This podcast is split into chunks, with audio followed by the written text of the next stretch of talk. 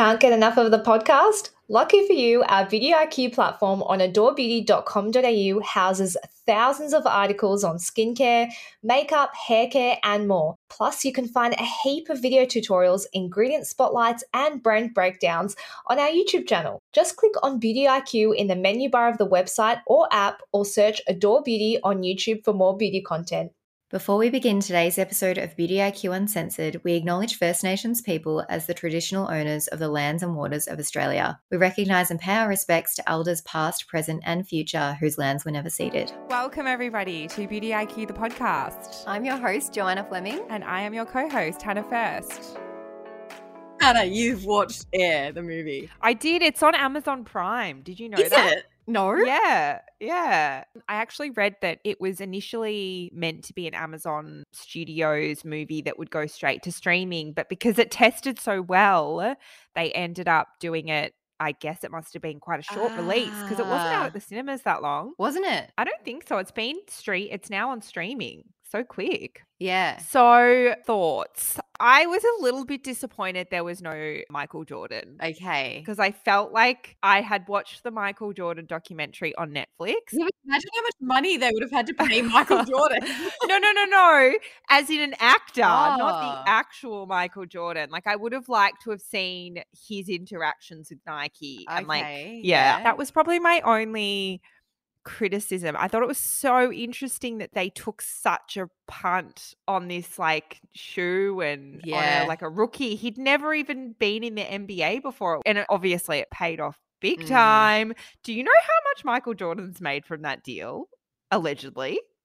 Was it, it at the end of the movie where it said it was like literally billions, wasn't it? A bit yeah. I think it's Yeah. I think I read that it was like a billion dollars. It's something outrageous. because his mum, like, you know, that scene where, yeah, I won't give it away, but very clever, very, Mm. yeah, very interesting. And we don't know Nike from back then, but apparently it wasn't really a basketball brand. but also, it just didn't sound like it was cool at all. But now it's like a very No. cool brand. It was kind of like the Daggy brand. And there are those brands around. Like you think of how New Balance was three, four years ago. The dad. It was a dad Yeah. brand, and now everyone's wearing New Balance. Totally. Yeah. How they can turn Yeah. things around. Yeah. Very, very interesting. I liked it. Thanks for that recommendation. How did you feel about Ben Affleck in there?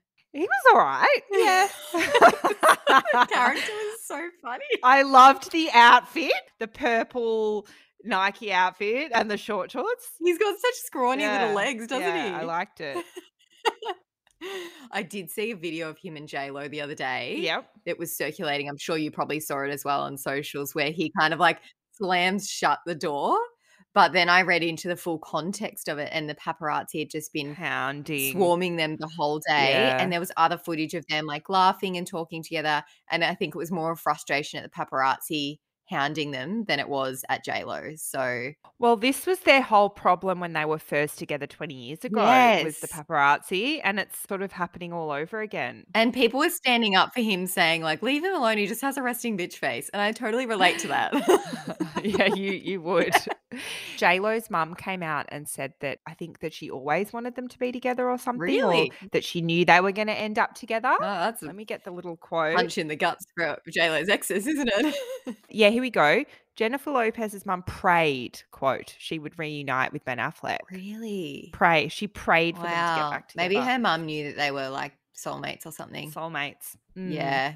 But I did see that circulating and I thought, mm, is there trouble in paradise? But then I read further and I thought, nah, I think it's just the paparazzi spinning things. I do think he gets frustrated, knowing him as well as I do. I think Yes. he gets very frustrated with the paparazzi. He gets the short fuse. Yeah, we do know him Yeah. quite intimately. So we would be able to make that call. Yeah. What's on today's episode, Jo? So, on today's episode, we are talking IBS with Dr. Lucinda. Then Megsy joins us to talk about cleaning makeup brushes and, of course, our products we didn't know we needed. So, today we have Dr. Lucinda joining us again to talk about a very interesting topic IBS. What else would we be talking about? For those that don't know, irritable bowel syndrome, which I feel like I had when I was on the pill. I've said this a few times on this podcast now the pill Mm. caused havoc for my intestines and my bowel, I feel. So Mm. if you are on the pill and you're having digestive issues, I would suggest speaking to your GP about that because I had no idea that my digestive system was going to completely resolve itself when I came off the pill. So, if you're in the same boat, I would suggest just looking into that a little bit because I was quite shocked to see how different things were when I came off it. But, Dr. Lucinda, you're going to tell us what IBS is and what some of the symptoms are. Yeah, well, I'm surprised this topic has taken so long to to come up. Really, we love talking about poo. So I know I feel like we've touched on it on occasion. so basically, irritable bowel syndrome is quite a common condition of the digestive system. It affects roughly about 30% of Australians and actually occurs more so in females. It can occur any age, but usually comes before the age of 40. Classical symptoms are usually abdominal pain, wind, constipation or diarrhea, bloating. And so I think it's probably much more common than 30% of, of Australians. And it totally varies as to what's going on in your own life. So I'm sure we'll talk about different causes and things like that. But that's essentially what IBS is. How would someone get diagnosed with IBS? Like, are there tests that are typically done to rule out other conditions? Absolutely. So, IBS, from a doctor's perspective, is classically a diagnosis of exclusion. So, we need to exclude all other kind of conditions before we can say it's irritable bowel syndrome, because there's so many conditions that can mimic IBS. And so, for example, we need to check through history, examination, and maybe some tests. So, is it like a food intolerance or celiac disease? That's when we go do blood tests, maybe allergy testing? Is it an endocrine disorder like thyroid, or is it endometriosis or something related to chronic pelvic pain?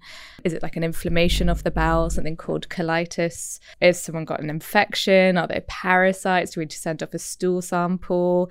Or um, obviously the big C word, cancer? Do we need to go down the colonoscopy or endoscopy route? And so there's a whole sort of series of different questions that we need to ask in order to see are there any red flags in this history? You know, things like blood in the stools or black stools or weight loss that's unintentional or feeling like really fatigued more than usual, like anything like that, you know, we're going to be wanting to do some blood tests on someone basically. And obviously asking about medication history, like you mentioned, Jo. So, you know, they notice any change in their symptoms since starting something. You know, there's various medications that aggravate diarrhea or constipation, be them antibiotics are a big one, you know, antacids or blood pressure medications, antidepressants, iron tablets gives you the classic black hard stool. Mm-hmm. There's so many different things that we need to to bear in mind from a medication and medical problem point of view, yet alone lifestyle. So history is really key.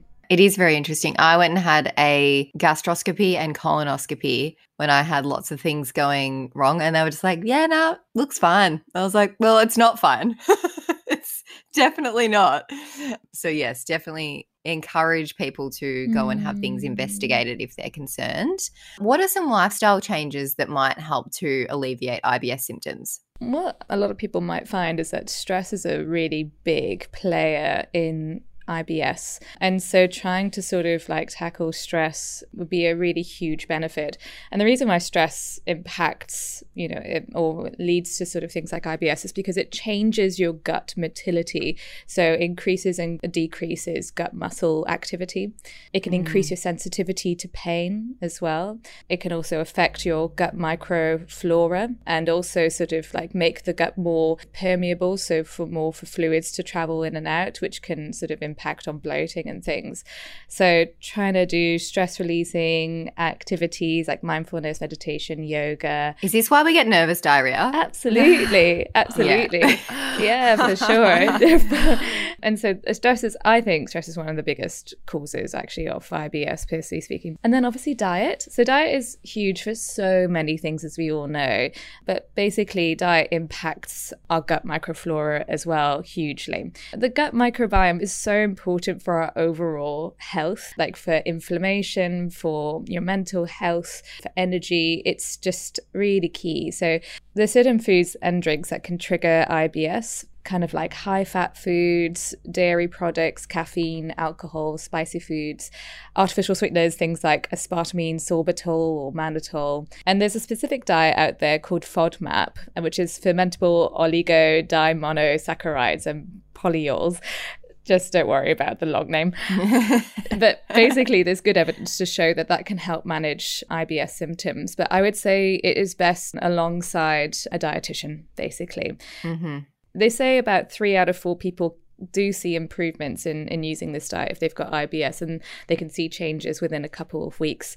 Alcohol is actually quite a big one as well. So it increases your gut motility, leading to diarrhea. Also affects your gut microflora and can increase the permeability in your gut again, allowing toxins and other substances to leak into the bloodstream, triggering inflammation in the gut. And so when it comes to diet, well, actually all of it really, I think that one of the most helpful things that you can do for yourself, but also for the doctor you'll be seeing seeing is keeping like a diary, like a food diary, a stool diary, symptom diary, basically. And there's quite a few different places you can find that online, just like Google IBS symptom diary, and then start tracking like what symptoms you're getting because it will help you understand, even when you're trying to exclude certain food groups or drinks, to see if things change.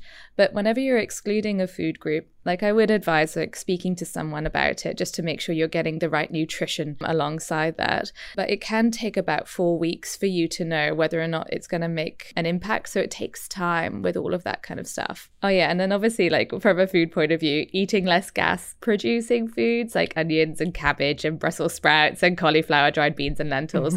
like you could have some of it, but like obviously these things are going to make you gassy. And so if you're really struggling, it's worth trying to like you know, reduce that significantly or cut it out.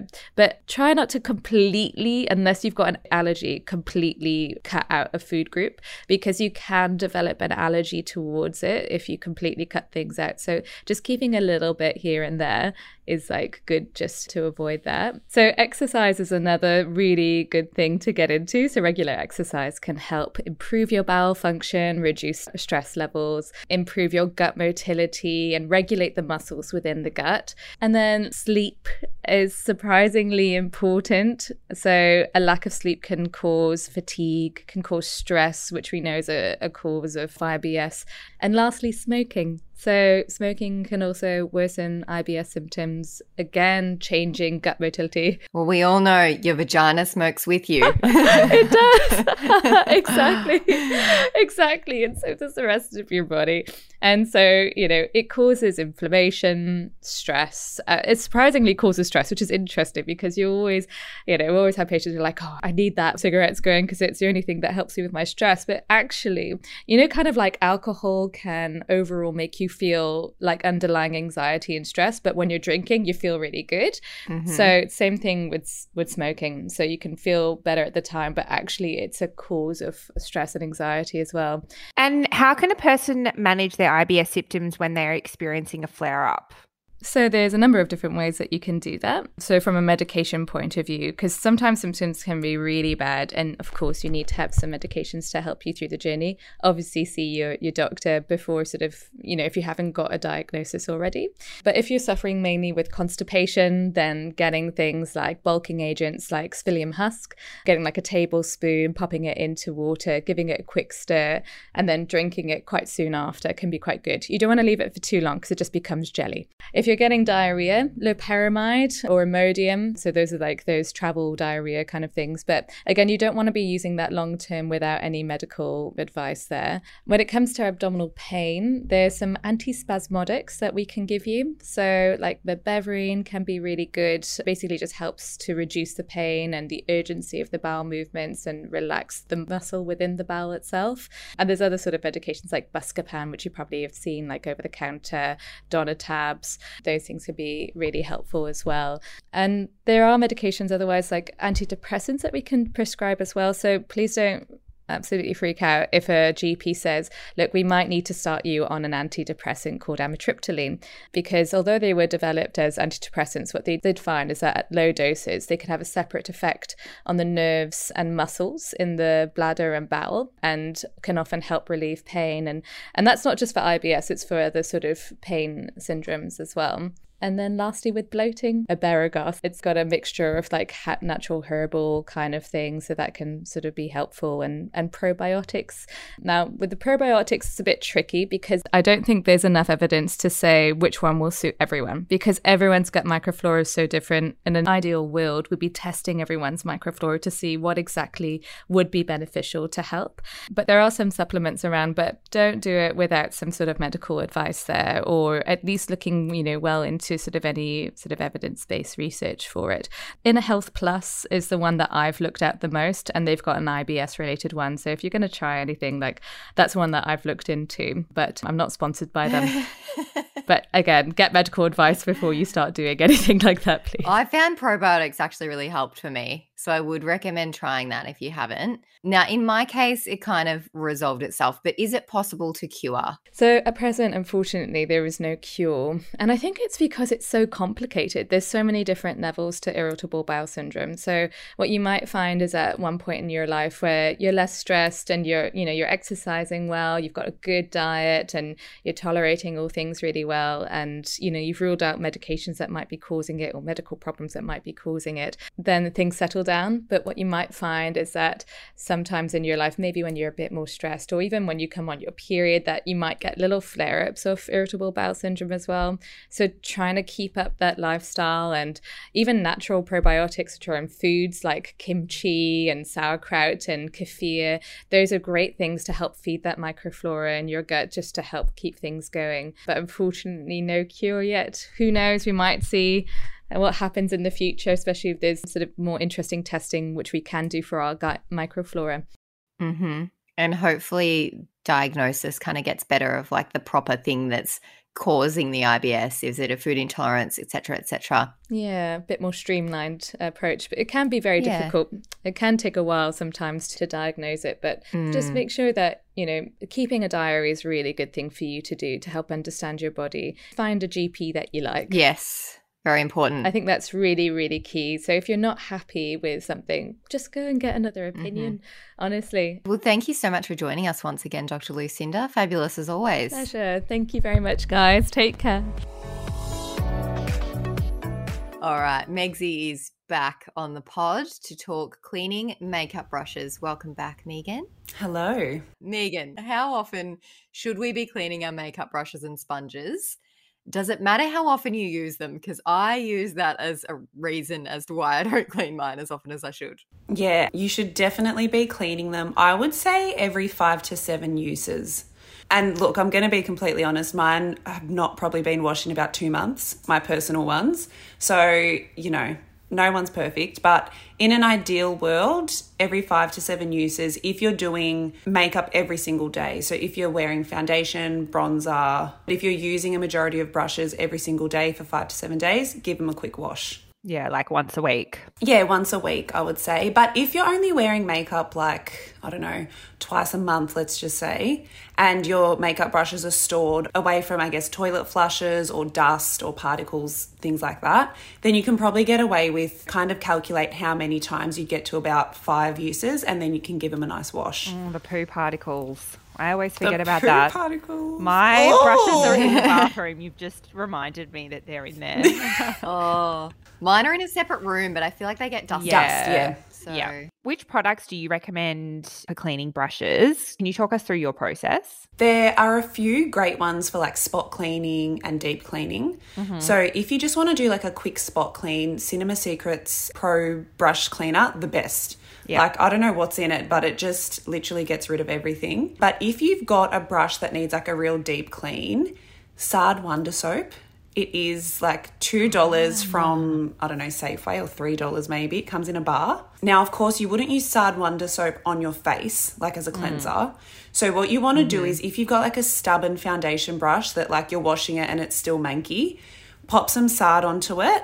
Yeah lather it up, wash that out, and then go in with like a facial cleanser or something that you would usually use on your face. Yeah. Or a you know a brush cleaner. Real Techniques have a great brush cleaner as well for deep cleaning. Mm-hmm. So then I would go in with something like that as a second cleanse. Mm. So your shadow brushes and stuff like that wouldn't need like a Sard Wonder soap element. They would just need like your Cinema Secrets type of vibe because powder doesn't really stick the same way that like a liquid foundation does. Mm, very true. I didn't think about that. I use Dr. Bronner's. Yeah, that'll work. Dr. Bronner's liquid Castile soap.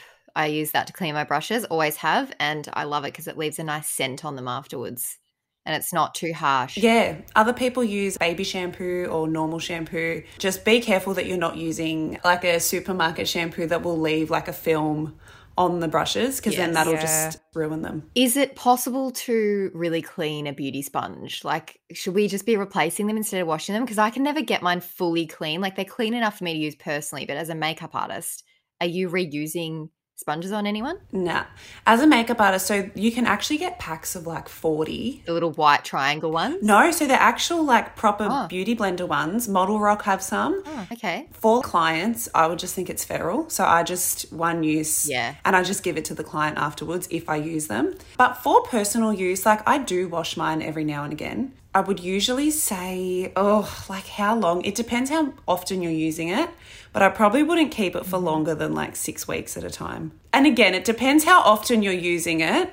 But yeah, if you're using it like daily, I would say you should be washing it every week and then chuck it after about six weeks. I'll be right back. I'm just going to go and throw something in the bin. what are the do's and don'ts when it comes to brush cleaning? Don't splay the brush. So that basically means if you're holding the brush vertically with the brush side down, so the bristles towards your hand, do not ever like push down on it so that the brushes are all going out towards the edges. That will basically just ruin the integrity of the brush. Other things, if you are doing like a deep cleanse with water involved, you want to make sure that that silver part of the brush that kind of holds all the bristles in you want to make sure that the top of that silver part is never submerged into the water because that basically allows water to get in and all of your bristles are held in by glue.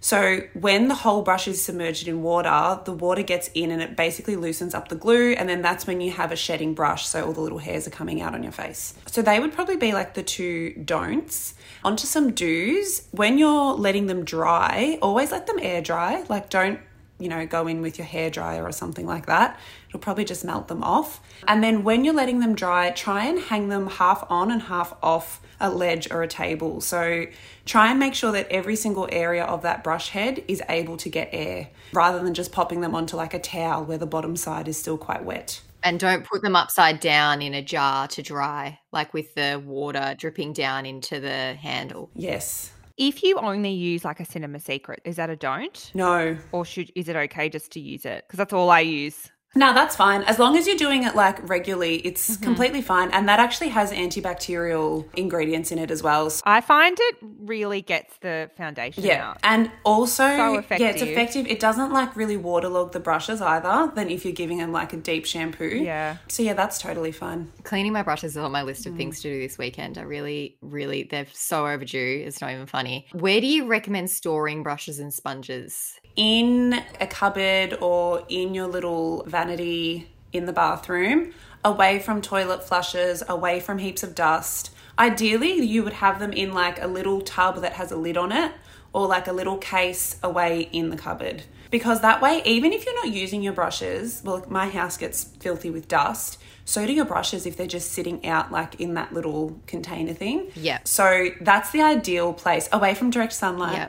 I'm joking, but like, you know, you know those things yeah. that are like away from direct sunlight, like away from water, yeah. away from just put them keep them away from everything. Yeah. Etoile actually have a good brush holder that has a lid on it. Mm. So you can mm. stand all your brushes up and then close the lid over it so they don't get dusty. Oh, I like so that. that's a that's a tip for everyone out there. Do you yeah. recommend those textured mats? I have one of those little silicone mats that I like kind of scrub my brushes into to get all the stuff out of. Do you rec- recommend those? Yeah, I enjoy them. Yeah, I quite like them. It's like a sensory thing for me. I just like to, you know, get everything out. Yeah, it's a bit special. Real Techniques have one that you can like slide your hand into and you, you know, go for gold. Oh, yes, they do too. Yeah. yeah. Yeah, they're fun, especially with like liquidy product brushes, like your liquid blush, your foundation. But also you can just use the inside of your hand. It's totally up to you. Mm-hmm. With holders, I actually got a cute one from Kmart it's not meant for makeup brushes. I think it was for the fridge or something. I think I know the ones. It's clear plastic and it's got a little lid. Yeah. That, yes, I've seen those. They have them at the moment. Yeah, and when you buy it, it says "Don't forget my lid." Yeah, exactly. Yeah, yeah. it's got a little sticker on it. Yes. And yeah, it's quite quite cost effective. So that would be my tip. And while everyone's at Kmart, I do recommend the heated throws. They are now back in stock, I Oh. believe, for winter. so if you don't have heating at home, the heated throw blanket. How does it heat up? Do you plug it in? Oh, it's it plugs into the wall. wow. It's honestly like a it's an electric blanket, but it's in a throw. a reverse electric blanket. Kinda. Yeah. yeah. Nice.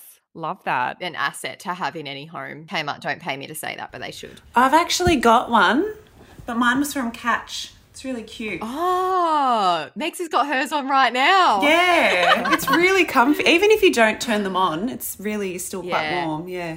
Yes, and she's got a dressing gown on. Mm. Both Jo and Megan have dressing gowns on. Pink, fluffy. Yep. Nice. Thanks for joining us, Megs. Anytime. What's your product today, Jo? Hannah, my product is one that I will be taking to Europe with me, along with a Mhm. commercial quantity of La Roche Posay's Anthelios sunscreen. It is the Ultra Violette Preen Screen SPF 50 Reapplication Mist Skin Screen. Long name, but that explains, it actually encompasses what this product is. It's the whole thing. So, for those that are kind of wondering what this product is, it's not a standalone sunscreen. It is a reapplication mist. It's not designed to be your only form of sun protection. It is designed to be something that you maybe top up your SPF protection with or add over the top of your sunscreen or your makeup if you're wearing makeup. So, it really is just designed to be that reapplication product, not as a standalone. So, don't get that confused. It doesn't replace the SPF that you're currently using in your routine.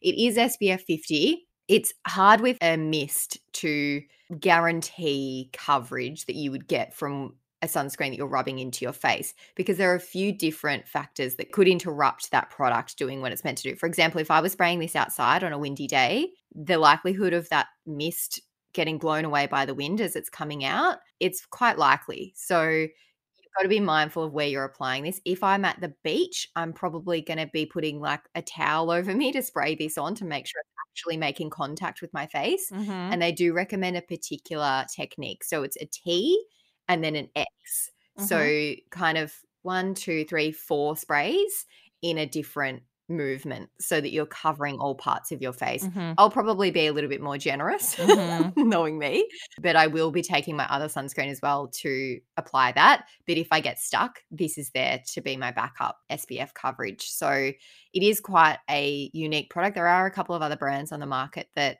do have them, but I think this is a really exciting innovation for Ultra Violette. I know it's something they've been working on for ages.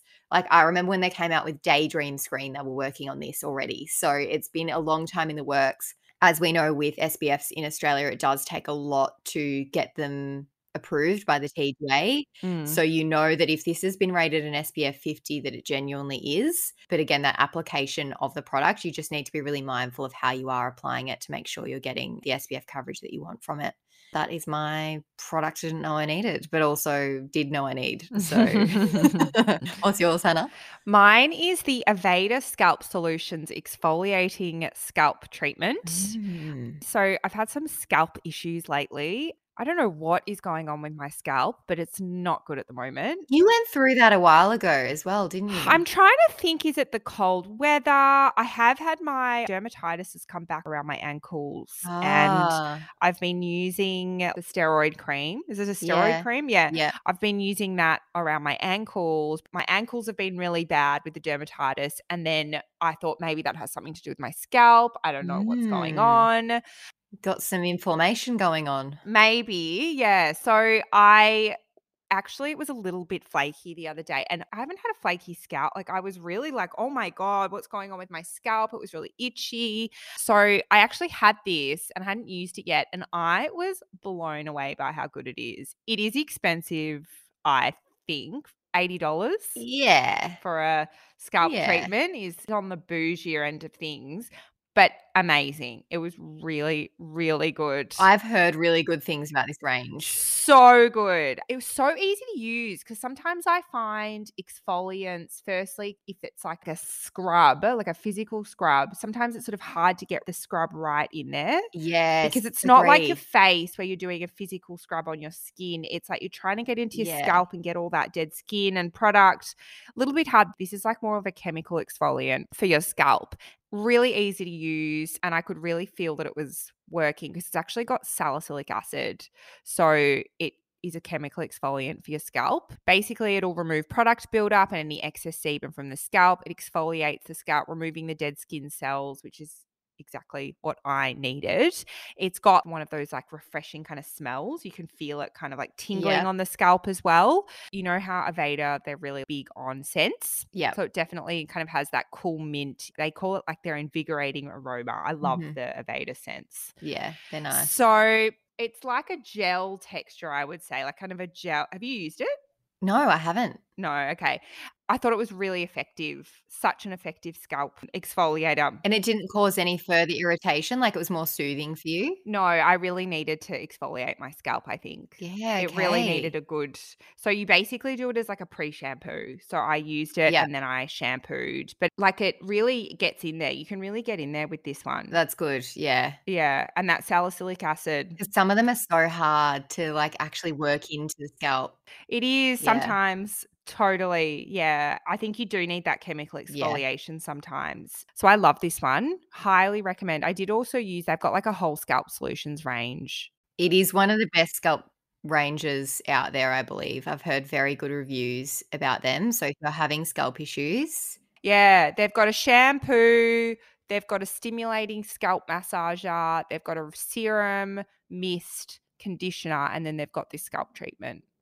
So we spoke about how I was going to reintroduce coffee. Yeah, I'm so excited for an update. Yeah. So if you don't recall that conversation, my boyfriend bought a fancy coffee machine because he loves coffee. It probably Mm. makes like two a day and didn't want to keep spending money on getting coffees around the corner because I think coffees now are like, what, $6 maybe? Well, I get a long black, so it's five dollars. But yeah, Yeah, if you get almond milk, it's six dollars. If you yeah. calculate what you spend, if you get a coffee every day and you calculate Get what that costs you every like- year, that is yeah. just ridiculous. yeah, mind blowing. Anyway, so he knew how to use a coffee machine because he uses like a professional one at work. So he was making these coffees. I'm like, oh, it just smells so good. Like I want to have one. So I like coffee. I like the Yeah. taste of it. Tummy doesn't My tummy didn't like it. So it would not go down well with me. irritate the little lining of the tummy Yes, tum. my little tum- tummy sleeper. So I decided that I was going to give it a crack in a safe environment. So I had him make me a coffee. I initially started with soy milk Yeah. because I definitely know that I can't have full cream milk. Mm-hmm. So I usually had skinny prior, but I've gone to soy. So made me a coffee with soy milk. I was at home the whole day, Nothing. no issues. Wow. I did think for a moment, like a split second, I thought, oh, something's going wrong Rum- down the rumbling. The Yeah. rumbling, and then it went away. Yeah, thought, okay. "Hmm, okay, we're all right. So you're on coffee now. So then I switched to almond milk. I'm Mm-hmm. enjoying that more. I think it's tastier. Using the So Good brand, I think it's called. Mm-hmm. Soy good. So good. yeah, yeah, so good. Yeah, it's the almond milk, Yep. creamy, creamy Yep. almond milk. So it's all going well. I've not had one incident, and I think I've had probably like eight coffees now. You don't have one every morning. No, not because I don't know how to make them. So people Oh. work, Have them when he's home. Get him to teach you. I can't. Once you get used to having coffee, though, don't you need it in the morning to get 'cause I up? just have a tea. Okay. Does that have en- enough caffeine? Yeah, for Okay, me. right. Yeah, it's fine. So I just have coffees when he's home in the mornings, and if he's not, I just don't have one. Yeah, so Coffee's coffee's got the green light. I'm on it. All right. See you next week. Thanks everyone for joining us today. Don't forget to subscribe and tell your friends. It helps other people to discover us. And also, we really want to know what you thought about this podcast. So if you can leave us a review, that would be much appreciated.